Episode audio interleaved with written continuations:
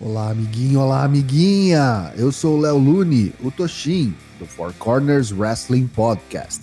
E esse é o Traps, traps, traps! Onde eu vou te contar tudo que rolou de melhor e pior no AEW Dynamite Homecoming de 4 de agosto de 2021.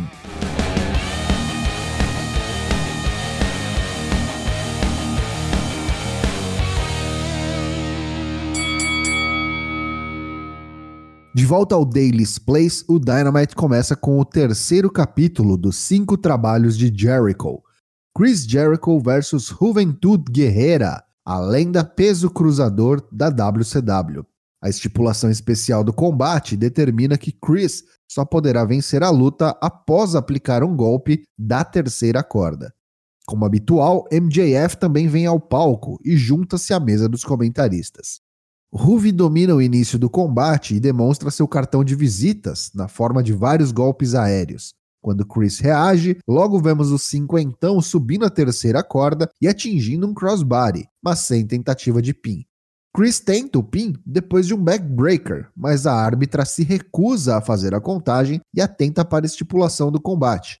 Ruby reage e atinge um belo Ruby Driver, sua versão do Michinoku Driver, mas a contagem de pin para em dois. Jericho sobe a terceira corda novamente e aplica um inédito Diving Judas Effect, conquistando a vitória.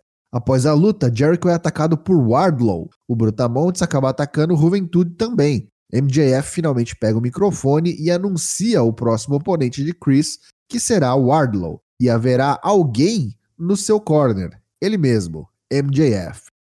Dasha entrevista os Lucha Brothers, mas Pac deveria estar com eles para essa entrevista. Mesmo caso da semana anterior, alguém supostamente cancelou o transporte do bastardo e chegam Andrade e Chavo Guerreiro perguntando se Rey e Penta gostaram da limusine e do tratamento VIP da semana anterior. Os irmãos dão um gelo em Andrade, um grande não e se retiram. Dark Order e Hangman Adam Page conversam nos bastidores. Adam assume a culpa pela derrota na semana passada e por mais que a Dark Order aceite e diga que eles estão juntos nessa, Page diz que os ama, mas que por hora é melhor cada um seguir seu caminho. Evil Uno convence o restante do grupo a respeitar a decisão de Hangman. Luta 2: John Moxley, Eddie Kingston e Darby Allin contra Daniel Garcia e 2.0. Os antes conhecidos como Everrise, agora 2.0, mandam bem, isolando Ed Kingston e fazendo tags frequentes com Daniel Garcia. Bom tino para a comédia da 2.0 quando Matt Lee é atingido pelo Suicide Dive de Darby Allin, enquanto admirava Sting cara a cara. Ao fim, combo de Paradigm Shift e Coffin Drop de Darby Allin para a vitória. Luta 3: Christian Cage vs Blade. Cage ataca Blade durante sua entrada, antes mesmo do início oficial do combate. Blade foge ao redor do ringue e Cage se vê cara a cara com Bunny. Ele antevê a intenção do ataque pelas costas de Blade e não cai na artimanha. Christian sobe a terceira corda enquanto Blade distrai o árbitro. Bunny agarra a perna de Cage. Chega Legit Leila Hirsch, que leva Bunny até os bastidores na base do tapa. Eventualmente, Blade vai soltar um dos turnbuckles, mas é impedido pelo árbitro. Uma mera distração para que Blade pegasse um soco inglês. Ele vai para o golpe com a arma, mas é recebido por um spear de Christian, que vence por pinfall. Tony Schiavone recebe no ringue a campeã feminina, Dr. Britt Baker DMD. Rapidamente ela é interrompida por Red Velvet, que trata logo de desafiar a campeã para uma title match. Baker aceita e já dá a letra. Se Tony Khan aprovar, a luta pelo título será na estreia do AEW Rampage, no próximo dia 13. Chavo Guerreiro, nos bastidores, diz que eventualmente os Lucha Brothers trabalharão para Andrade, mas nesse meio tempo ele traz Fuego del Sol para lustrar os sapatos de Andrade. El ídolo destrói o pobre mascarado. Hangman Page seria entrevistado por Tony Schiavone, mas manda duas palavras e logo é interrompido pela Elite. Kenny Omega vê que Adam quer se juntar à Elite uma vez mais. Adam nega, mas Kenny diz que Page não se encaixa mais no grupo. A Elite não aceita perdedores. Hangman ouve uma porção de baboseiras e finalmente é o bastante. Dá um tapão no rosto de Omega, mas é destruído pelo restante da Elite. A Dark Order vem ao resgate, mas Evil Uno e Stu Grayson impedem o restante do grupo, lembrando do pedido de Hangman mais cedo. Luta 4, o TNT Champion Miro defende o seu título contra Big Shot e Lee Johnson.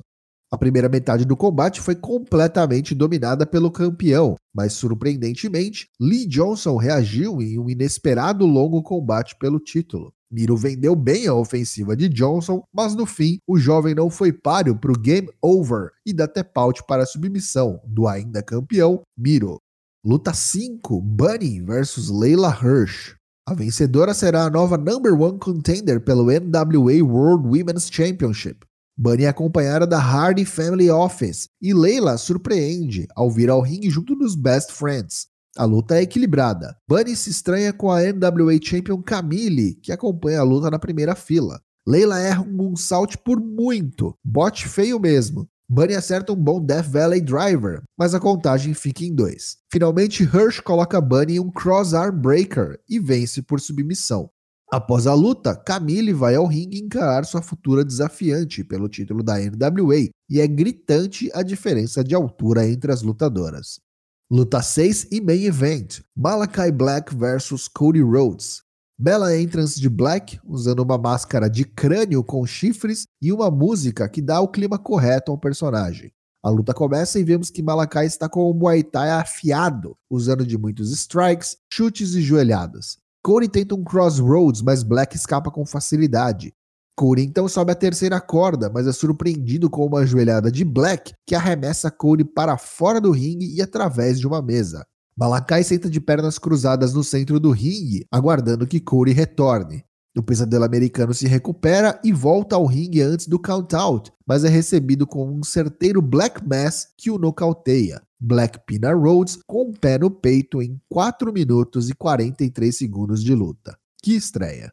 Após o combate, Cody fala sobre legado e ensaia um discurso melodramático de aposentadoria. Ele se ajoelha e retira uma de suas botas para deixá-las no ringue. Mas antes que pudesse retirar a segunda bota, volta Malakai Black que quebra uma muleta em suas costas. Ele pega a bota de Cody, sorri e encerra seu show.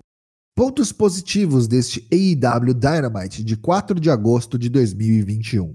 Mais uma noite em que as storylines e desenvolvimento de personagens foram mais importantes do que as lutas em si, o que não é ruim quando a gente vê uma progressão real das histórias, como foi o caso neste programa. Gostei de ver a Ever Rise, agora chamada 2.0, lutando no Dynamite. Eles mandaram bem nessa estreia e tem um bom tino para comédia. E o spot com Sting foi impagável. Malakai Black bucado corretamente, squashando Cody Rhodes para mostrar que não chegou para brincadeira. Já os pontos negativos do programa. Para quem não se liga tanto nas histórias e nos personagens e quer saber de wrestling de qualidade, talvez não tenha curtido tanto o programa, uma vez que nenhuma luta se destacou tecnicamente. Juventude vs Jericho foi meio decepcionante para falar a verdade. O único combate feminino da noite, uma tradição do Dynamite já, bem como as entrevistas de Britt Baker, também foi bem qualquer coisa. Esse IW Dynamite Homecoming leva nota 7 de 10. E aí, tá curtindo os drops do Dynamite? Não perca também as edições do Raw, NXT e SmackDown. E logo mais do Rampage. O Four Corners Wrestling Podcast tem lives todas as terças e quintas-feiras, a partir das 8 da noite, em twitch.tv barra Te vejo lá!